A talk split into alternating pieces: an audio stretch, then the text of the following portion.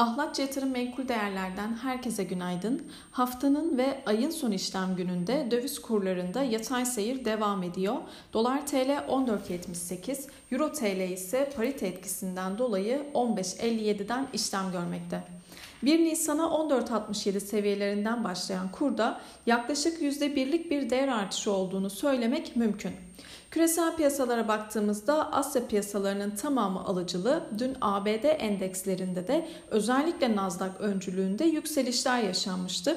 Vadeli tarafı bu sabah Amazon ve Apple'dan gelen bilançolar sonrası sınırlı negatif görünüme sahip diyebiliriz. Dün Amerika'da büyüme rakamları açıklandı. Gayri safi yurt içi hasıla ilk çeyrekte beklentilerin altında %1,4 daraldı. FED toplantısı öncesinde ekonomik daralma göstergesi altın fiyatlarını tekrardan destekleyerek 1911 dolar seviyelerine taşımış durumda. Dolar endeksi Fed öncesi güçlü seyrini koruyor ve 2002 yılından beri en yüksek seviye olan 103,92 seviyelerine kadar yükselmiş durumda. Euro dolar paritesi de 2017 yılındaki en düşük seviyeler olan 1.0472'lere kadar gerilemiş durumda. Şu an parite tarafında 1.0547'lerin e, fiyatlandığını söylemek mümkün.